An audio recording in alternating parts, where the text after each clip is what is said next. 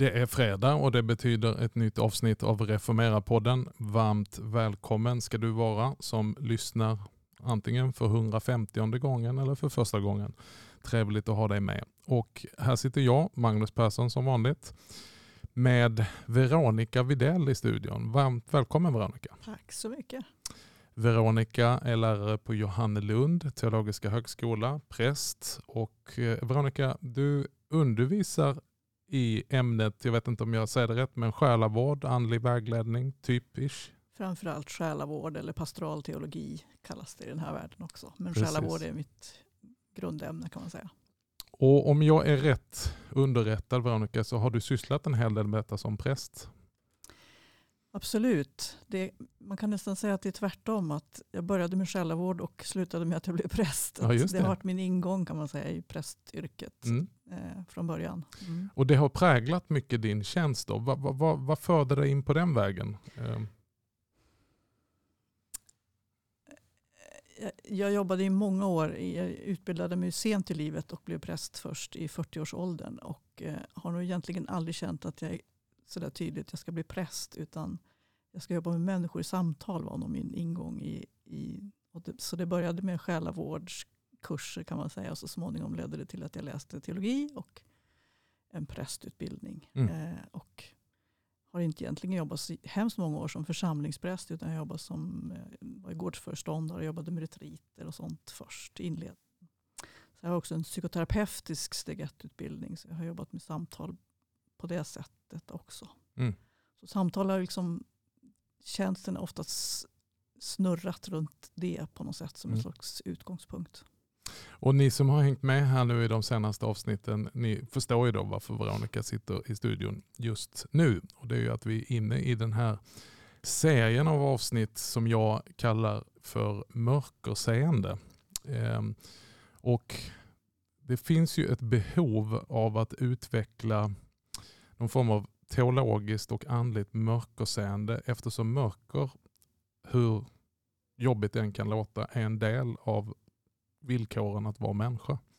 Precis som vi i livet stöter på både dag och natt. Och natten kan ju kännas otroligt oproduktiv. När jag var liten så var det det värsta jag visste när det började närma sig kvällen och solen gick ner och jag visste att åh nej, nu är dagen slut. Man får inte läka längre, man får inte göra någonting utan nu ska man lägga sig ner och inte göra någonting. Och jag tänker att ibland så så möter vi det både hos oss själva och hos andra. Och säkert är det många av er som lyssnar att känna igen de där perioderna som kan vara långa ibland, obehagligt långa. Det känns, ingenting händer. Det är tyst, det är oproduktivt, Gud känns frånvarande, själen känns avdomnad. Och vi har ju så mycket rikedom i hela den kristna kyrkans historia av erfarenhet av själens dunkla natt. Och därför tänkte jag att det skulle vara intressant att tala med dig Veronica om detta. Du som undervisar, jag har själv hört dig undervisa om detta. Och om vi börjar där helt enkelt. Eh, varför tror du att kristna i vår tid och säkert i andra tider har så svårt att förlika sig med att hantera tider av torka, av öken? Eh, ja, det finns ju säkert eh, lika många orsaker som det finns människor och eh, situationer och så. Men jag tänker att det är ett oerhört mänskligt generellt överhuvudtaget att vi flyr eh, lidandet, vi flyr det som är ansträngande och jobbigt. Eh, det är verkligen inget eh, Ja, men det är så oerhört mänskligt tänker jag. Mm. Att vi, när rastlös, det, det skapar en rastlöshet i oss också som, som klöser på något sätt. Som Mm. man vill eh, alltså, jag blir lite full skratt när du pratar om att när kvällen kom så tyckte du att det var jobbigt. Jag tänkte att så har nog, jag är nog lite olik Magnus sitter här och tänker. att, eh, för mig kan det finnas något behagligt när, när mörkret sänker sig. Att mm. man inte måste så mycket längre utan Mm. det är tillåtet att liksom Mm. dra sig tillbaks och inte göra, producera, leka eller vad det nu kan vara. Och då kan vi säga så här att målet är att folk ska bli som du Veronica, inte som jag. Jag tror det är där vi har problemet. Att vi, Det skiljer sig naturligtvis från person till person, Mm. men jag är rädd för att vi lever i en tid som, som till vilket pris som helst, som du säger, vill, alltså det ska vara på topp hela Mm. tiden. Det ska gå från härlighet till härlighet. Mm. Och det smyger sig ofta in i den kristna teologin. Mm. Så att dels har vi det i tidsandan och sen så kan ju nästan den kristna teologin ge tidsandan anabola steroider så Mm. att det ska vara ännu mer att man ska leverera och vara på topp och ha seger i det kristna Mm. livet. Och sen helt plötsligt kommer man in i passager som Bibeln inte alls är obekant utan talar väldigt explicit om som är dödsskuggans dal, tider av ångest. Och det behöver inte vara så dramatiskt de här stora konfrontationerna med ondskan utan det som är svårast att hantera det är nog bara tystnaden, Mm.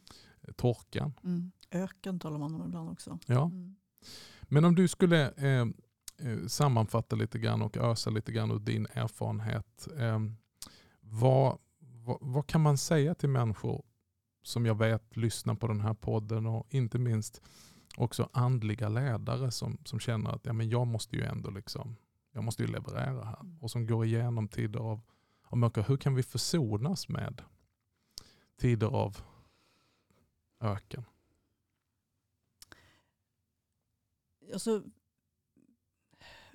det finns ju mång, många, många infallsvinklar i detta. Men eh, ett, ett viktigt avgörande perspektiv tänker jag att vi inte går själva i detta och Mm. spänner musklerna ännu mer. Jag tänker att jag är någon sorts andlig ledare. Jag måste ju liksom klara av det här. Utan vi behöver varandra. Inte minst i de här situationerna när eh, rastlöshet, när ensamhet, eh, motgångarna. Att dela detta och få hjälp med att förhålla sig till det. Mm.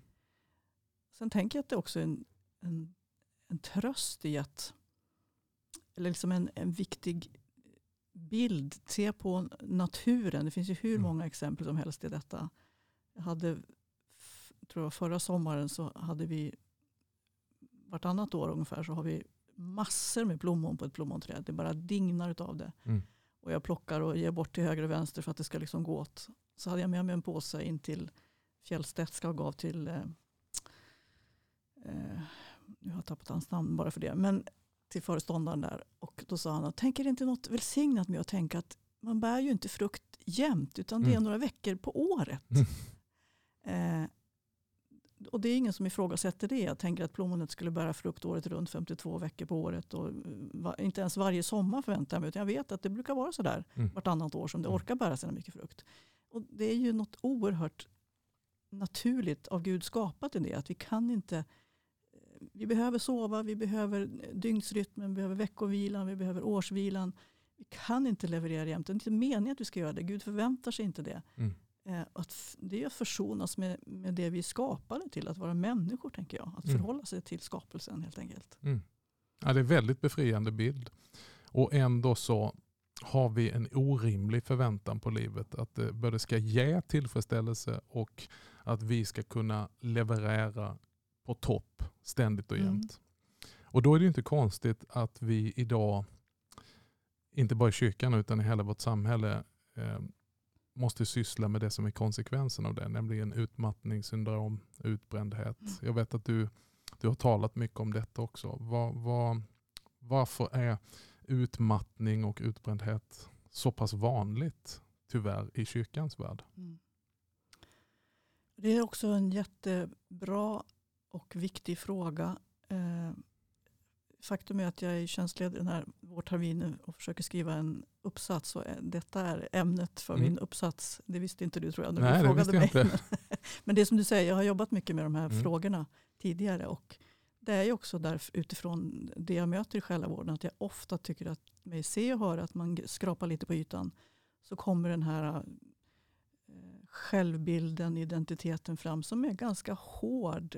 Eh, jag har högre krav på mig själv än på andra. Eh, Gud förväntar sig mer utav, utav mig än av andra. Mm. Eh, och det finns ju en mängd olika svar till varför det är så. Det, det är klart att det har att göra med det vi får med oss alldeles i, i den första familjen från föräldrar. Hur man lyckas spegla sina barn på ett sätt som gör att de känner att I'm okay. Mm.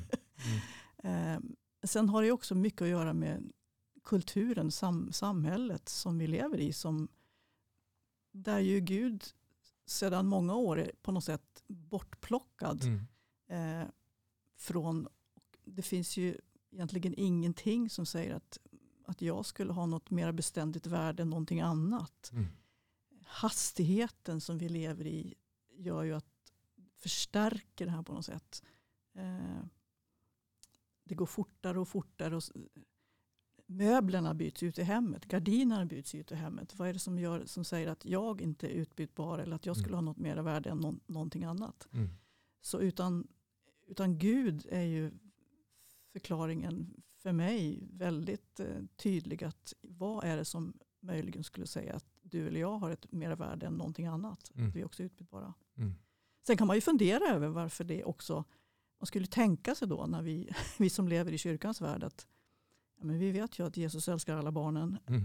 Eh, men, men det är inte alltid den, ofta sitter jag med människor som, som, som säger det och de, man hör själv diskrepansen i Mm. detta när man säger det. Att Mm. jag tror ju på det här Mm. men det är inte en verklighet som, som driver mig som, som kommer inifrån utan det, det finns en verkligen eh, split på något sätt i det som jag vet, som Mm. jag säger mig tro på. Men mitt liv utgår inte från den. mm, Ja, men, punkten. jag tror att där rör det precis vid det som jag skulle vilja bearbeta lite grann. Det här. Det, just den, det gapet mellan, alltså det är inte det så att vi har brist på kunskap och information, utan snarare är det att vi har brist på tillit. Det vill säga att omsätta allt det där vi har hört och vi vet Mm. och jag vet om att jag är värdefull, att jag är inte vad jag gör och så vidare. Men ändå när saker och ting tystnar, Mm. när det blir stiltje, när natten drar in och det blir lite så här kärle i den eh, andliga marken. Mm. Inget växer. Försöker man gräva ett hål så är det som att köra spaden i betong. Och, och man kan känna sig i det här höljet. Och då tänker jag att det är det finns också en ensidighet i vår teologi. Vi tenderar ju att gå från dike till dike. Antingen så blir vi alltför pessimistiska i vår teologi eller så blir vi alltför optimistiska. Men jag tänker att möter man bara Bibelns teologi på, på verkligen vad ska man säga, basic nivå så är det en väldigt realistisk människobild som presenteras. Och, och alla människor i allmänhet, men unga i synnerhet, verkar så matade av en orealistisk förväntan på livet. Eller vad säger du, möter du det? Ja, det är ju en, en vanlig när jag ber människor att berätta om sig själva och eh, sin situation och om livet så, så, så säger jag inte det så ofta rakt ut till människor. Men jag sitter och tänker för mig själv att vem tror du att du är? Mm. Gud själv eller? och eh, därför att man har små barn och man har uppdrag i församlingen eller i gemenskapen eller ideella uppdrag och man eh, förväntas leverera på arbetet och man ska träna och man har en massa borde skulle. Alltså sätt att försöka bli någon, skapa en identitet eller en självbild som är osund, vilket ju i slutändan på något sätt leder till att, precis det ordet du använder, orimligt. Mm. Alltså idealet går på inte långa vägar ihop med den verklighet som jag just nu befinner mig i. Utan Mm. det, återigen det där glappet Mm. som gör att, jag blir sjuk, att vi blir sjuka till slut. Och jag brukar säga att, att verkligheten har oförtjänt dåligt rykte. Att i, ibland med andlighet så används ju det som en flykt från verkligheten. Och jag tänker att den andlighet som vi möter i, på Bibelns blad, den är väldigt inkarnerad i verkligheten. Mm. Det är ju snarare än en flykt bort ifrån det skäva och det lilla och, och det vardagliga. Så är det ju som att Gud kommer störtandes rakt in i kött och blod. Rakt in i dammiga gator. Rakt in i skevhet. I hans närmaste krets så får vi se personporträtt som säger att wow, du har problem. Mm. Och så tänker vi då, ja men fast vi är inte sådana. Och, och, och jag tänker att det här stöter du på, du, du undervisar studenter här på Johannelund i detta. vad, vad, vad, är din, vad är dina viktigaste nycklar utan att nu presentera, för det är inte alls avsikten i de här avsnitten har vi sagt innan att och här har vi fem principer. Så det är bara, utan jag tänker att mer få tröst att kunna bejaka att livet det skiftar. Mm. Precis som dagarna från ljus och mörker. Mm. Och att inte få panik i mörkret. Och tänka att nu måste något vara fel. Mm. Vad säger du till studenter när du ska liksom börja ge dem basic i, i de här sakerna? Ja, jag är nog som du väldigt eh, jag ska inte säga att jag personligen är förtjust i verkligheten. Jag värjer mig också från denna mm. verklighet mm. många gånger. Men det är ju precis som du säger att det är ju där Gud finns. Mm. Eh, och ingen annanstans. Han möter oss ju inte där vi borde vara eller där vi önskar att vi borde vara. Utan precis där vi finns. Och det är klart att det är ju smärtsamt för oss många gånger att överge de där idealbilderna, de där drömmarna, drömmen om oss själva som någon eh, fantastisk from person som, som gör storverk i Guds rike eller vad det nu kan vara. Och att landa i att här är jag just nu med små barn, med inte flera timmar på dygnet än någon annan. Att förhålla sig till det och liksom eh, tagga ner, växla ner för att mm. liksom landa där. Eh, där måste det på något sätt börja. Och där finns ju också någonstans eh, befrielsen eller evangelium. Att det är precis där som Gud möter oss. Och inte bara står ut med oss utan älskar oss. Mm. Ett av mina favoritbibelord är ju detta från eh, Romarbrevet där, där Paulus säger att medan vi ännu var syndare mm. dog Kristus för mm. oss. Kanske vill någon gå i döden för den som är god. Men mm. Kristus, mm. han möter oss och dör för oss medan vi är helt jag brukar säga, osnutna och mm. okammade och i vårt värsta liksom, eh, mm. scenario. Där. Och det är också när vi blir mötta där, i vårt sämsta, som vi på något sätt, som evangeliets storhet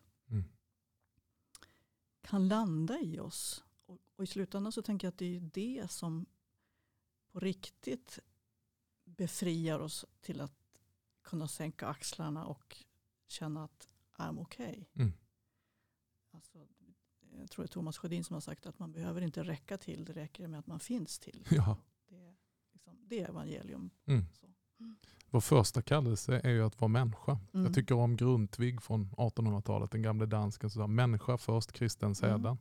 Och det kan ju låta så anti för den som är väldigt på gång och talar väldigt mycket om förvandling. Och vi vill inte på något sätt tala ner den sidan utan som jag brukar säga i den här podden, det är inte antingen eller utan både och. Mm. Så att det är inte ute efter att köra något dike här nu men att kanske styrka sidor i kristenhet, kyrklighet och teologi som tenderar att ibland bli, bli svaga eller tysta. Mm. Och, och, och, sträcka ut en hjälpande hand. Jag vet ju själv att på min resa så blev jag så otroligt hjälpt av att bara höra att andra också har det så här. Mm. Så utan att få någon konkret hjälp, bara trösten i att jag är inte ensam. Mm. Utan det här verkar vara normalt. Mm. Och jag förvånas över hur man kan leva i någon sorts inbildning som man i teorin skulle kunna peta sönder ganska snabbt. Mm. Och säga men det är väl klart att andra människor är människor. Liksom. Mm. Men sen i det här mörkret då börjar man spela sig själv spratt och bara tänka att jag måste ha gjort något fel. Jag måste ha gjort någonting så att Gud har övergivit mig. Nu är Gud besviken på mig. Så mm. istället för att Gud blir en tillflykt och en hjälp mm. så är det Gud man håller sig undan för. Jag brukar berätta berättelsen om min stackars hustru som jag hänger ut eh, när vi bodde på hotell vid något semester och så skulle vi snabba oss ner till, till och ta solstolarna. Men min fru kom inte loss. Så jag sa, vad, vad är det som händer? Vad gör du? Du var ju färdig för ett tag sedan. Ja, men jag ska bara städa undan. Mm. Så städa undan? Mm. Det ingår städning på det här hotellet. Ja, jag vet. Det är därför jag städar. Mm. Jag städar mm. innan städerskan mm. ska komma in. Mm. Så jag, jag förstod ingenting. Tänkte, va? Och, och, och Jag brukar använda det som en bild att så är det lite grann vi kristna. Att, nej men jag kan inte gå och söka hjälp förrän jag först har fixat till mitt liv nej. lite grann. Det är märkligt. Och jag tror att det, det, det har att göra med att vi, vi, vi har en skev uppfattning. Ja, så det är ju alla de här sakerna. Det har att göra med vår, vår uppväxt, eh, vad vi får med oss. Det har att göra med kulturen som ju verkligen understryker att du, är, du är det du gör liksom, eh, och inte ett dugg mer finns för dig att hämta. Men, mm. men i djupet så tänker jag ju som teolog och präst också att det har att göra med trasigheten, synden i våra liv som, mm. som precis det där att vi värjer oss för att bli det är som du säger, vi ska först bara städa upp livet. Vi ska först ordna till livet. Mm. Jag brukar också citera Margareta Melin skrev för många, många år sedan i en bok att när ditt samvete dömer dig då är stunden inne för din omvändelse. Mm. Vänd då helt om och fly hem till Gud. Mm. Och inte bort från Gud. Mm. Men det är ju den ryggradsreflexen som finns i oss från från syndafallets mm. Eh, stunden på något sätt. Att vi, vi gömmer oss i vår nakenhet istället för att fly hem mm. Eh. Ja, och så har vi antagligen ett bagage.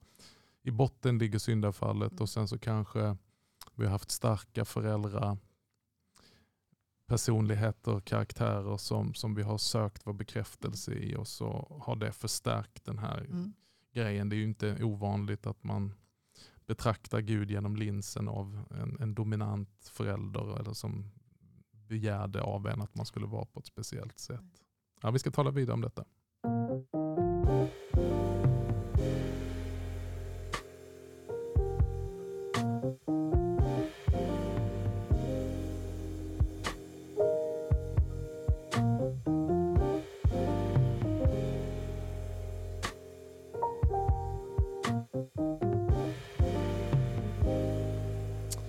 Ja, du lyssnar alltså på Reformera-podden och jag sitter här i studion med Veronica Videll, präst och lärare på Johannes, inte Johannes, men Johannelunds teologiska högskola. Eh, och eh, vi sitter och talar om det här med mörkerseende. Eh, jag, jag har en, en tanke som, som många innan mig har både skrivit och talat om, men jag skulle vilja lägga upp det och sen får du tala in i det Veronica. Att ibland när man talar om det här med mörker och andlig kamp Alltså vi tenderar att hamna i ytterligheterna. Att det finns mycket undervisning. Om vi tänker att livet utspelar sig i de här intensiva dagarna under stora veckan. Där har vi sveket, vi har kampen i ett Getsemane och vi har korset. Det, det, finns det undervisning om. Hur vi hanterar kampen och bönen. Och liksom, det, det är verkligen det är krig och, och det, det är lidande. Och sen på den andra sidan så har vi uppståndelsens härlighet. Det är seger, graven är tom, Jesus har uppstått och vunnit. Men det finns ju någonting som vi verkar undvika som är det som jag kallar för mellandagar. Alltså när det bara är tyst. När det är graven. Jesus är död. Vi har dåligt med redskap i vår tid att, att, att stanna upp.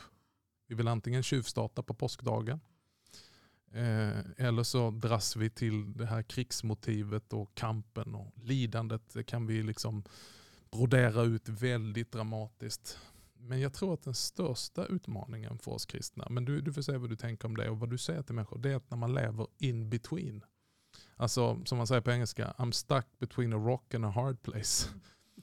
Och jag tänker att många kristna lever inte i påskdagens, påskdagens segerkraft eller bara i korset, lidande och så vidare. Det är inslag. Men det vi har svårast att hantera det är när det inte händer någonting. Vad tänker du om det? Ja, nej, jag har nog ofta också tänkt och sagt det i att just påskaftonen, då, den här mellandagen som du säger, den, den är ju den, på ett sätt den yttersta tomheten eller intigheten. Inte ens den där intensiva smärtan och liksom upplevelserna som finns i långfredagens passionen och liksom hela lidandet finns ju med där. Utan det är bara någon slags, ja, det är som om kurvan har liksom bara slår inte längre utan det är bara som en rak tom linje. Mm. Håller helt med om det. Ja, varför det är så svårt för oss. Det är väl att vi är ju också skapade till känslomänniskor, tänker jag. Det är ju något väldigt naturligt i det, att vi känner att vi lever när vi antingen är djupt ledsna på ett smärtsamt sätt då, eller glada och upprymda. Mm. Och det där mittemellan är, är någonting som vi flyr undan. Och någonstans så finns väl, eh, jag ska inte gå, gå händelserna för, dina frågor i förväg, men jag tänker att eh, det är ju en del av det här med natten och öknen. Att, att Gud också vill lära oss att han är där. Mm. Eh, också när, det in, när inte känslorna svallar, varken plus eller minus. Utan Mm. i, i detta så finns det också en, en sorts mm, tillit som du var inne på också. Mm. Till, tänker jag. Mm. Mm. Ja, för min, min spaning och teori är att många människor och jag själv, alltså när flippar vi ut och gör de här sakerna som kostar oss väldigt mycket och det blir fel. Mm. Och, och det är inte antingen eller. Men jag tänker att det, det, det är ju många som kan få kraft i kampens stund och till och med gå igång på Mm. det. Och det är många som kan lyftas av segerruset och, och, och det är, vi förnekar inte det, utan det, är- Mm. det är avgörande Mm liksom, i vår teologi och i vårt kristna liv. Men där folk tenderar att flippa ut och göra de här konstiga besluten. Det är ju när, det var någon som sa till mig på tal om, jag kommer ju från Malmö och så åker vi tåget över till Köpenhamn och först är det fantastiskt, man kommer upp på den här höga bron och det var en fantastisk utsikt och det är mäktigt. Men sen kommer man ner i den här djupa tunneln som går under vattnet. Och så sa han, ta det som en lektion för livet. Kliv aldrig av ett tåg när det går igenom tunneln. Ändå är det, tycks det vara Ja. det vi gör. Ja. Eh, varför tror du det är så? Att vi har... Ja.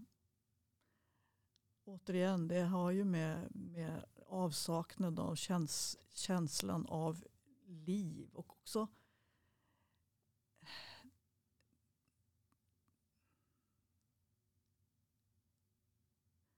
oförmågan att ta tillvara det som är eh, liksom att det som är i, i tunneln eller Mm. det som är på, på dalgången. Att kunna alltså, kanske se små saker, upptäcka att, att inte vänja sig vid de där liksom, antingen djupa dalarna eller höga bergen kän, känslomässig som lätt känns men att det också kan upp, upptäcka andra mera finstilta Mm, eh, saker i det där. Det är, är svårt för oss och också ja, men otryggheten när det inte känns längre. Lever man överhuvudtaget när telefonen slutar ringa? mm, Finns jag till när ingen frågar efter mig? Finns jag till när inte den, eh, det känns i känslorna, när jag inte får bekräftelse eller när, inte, när det inte svider i skinnet på något sätt? mm. Man kan ju fundera över det här med självskadebeteende är på något sätt en, Exakt. Att skapa en känsla. Jag, kan, jag tänker på eh, vårt nu minsta barnbarn som sitter på golvet och börjar gråta när mamma går ut ur rummet. Liksom. Mm.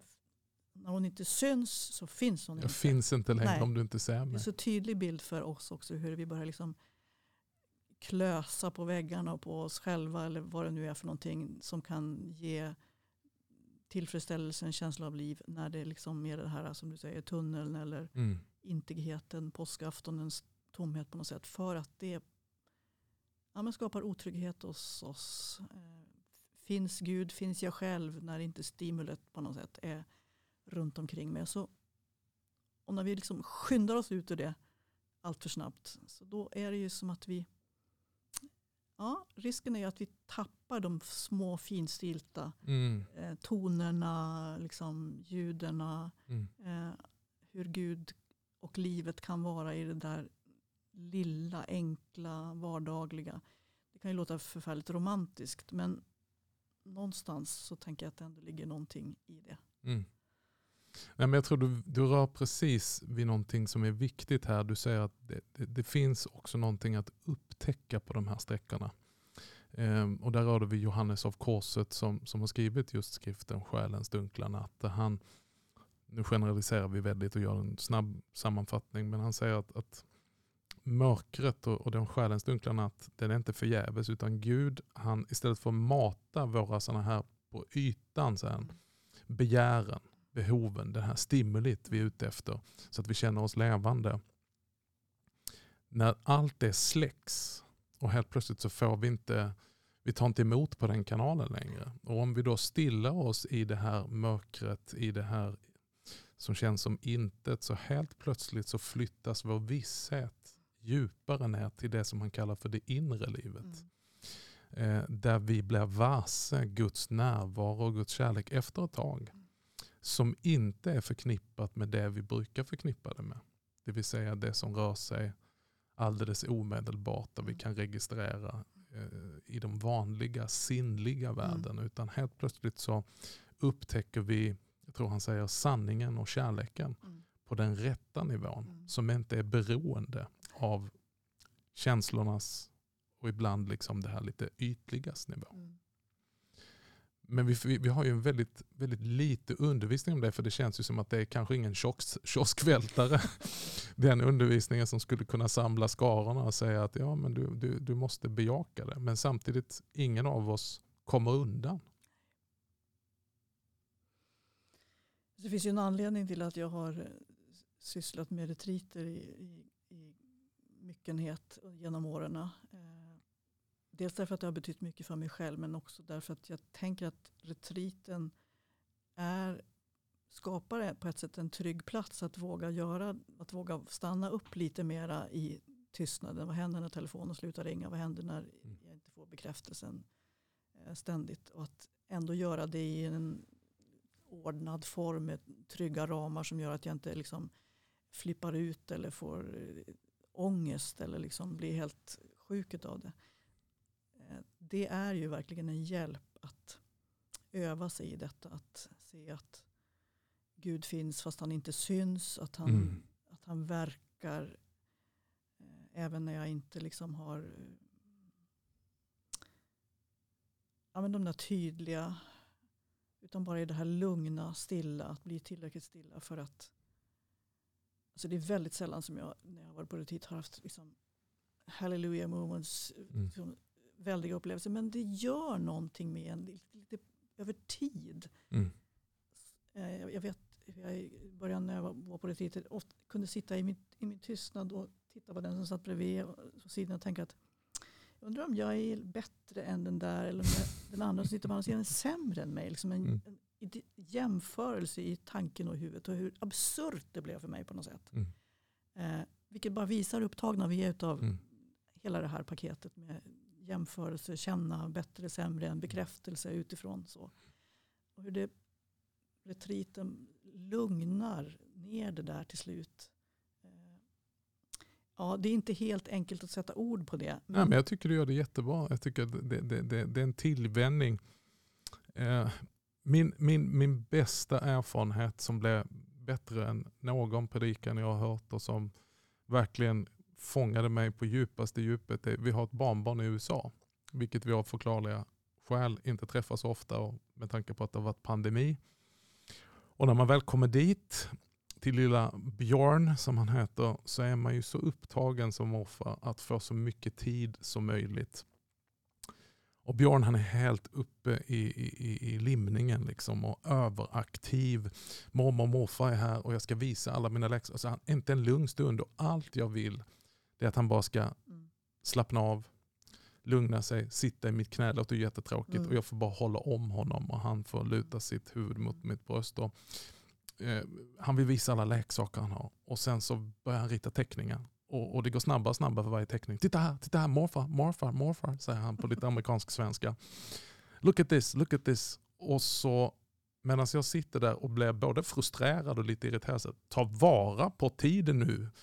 Skitunge, morfar har åkt hit från Sverige, kom och var med mig. Mm jag har sett alla dina teckningar nu. Jag, jag bryr mig egentligen inte om dina teckningar. Det låter ju hemskt här nu, jag kommer inte få massa mejl. Men allt jag vill, och det tror jag varje mormor och morfar känner igen sig det är bara att hålla om dig. Att du ska mm. sitta här stilla i min famn. Mm. Vilket naturligtvis jag har full förståelse för att det kan låta tråkigt. Men det viktiga var inte vad jag tänkte om Björn utan helt plötsligt så träffar Guds ande mig. Och så, där, så har jag det med dig Mm. Du är så överproduktiv för att du har hela din självkänsla och tillvarons mening kopplad i vad du gör för mig. Mm. Istället för att vara Mm. med mig Mm. och hos mig. Mm. Och jag vill precis ännu mer än vad du vill att Björn ska bara lugna ner sig, hitta sin trygghet i din famn och bara vara. Mm. Det längtar jag efter hos Mm. dig Magnus. Mm. Det är en lysande bild. Jättebra bild. Och den är så svår. Mm. Även om den blir så stark så finns det tusen hästkrafter i mig som bara, åh, vi kan inte bara sitta där. Nej. Men då är det precis som att Gud hjälper oss in i detta när han bara släcker lamporna, tar bort leksakerna. Mm. Och vi kan ju tycka att det är ett straff, men det är för vårt eget bästa. Mm. Att hitta, bottna i tillvarons skeva situation där vi hittar någon form av ankare för vårt själ. Mm.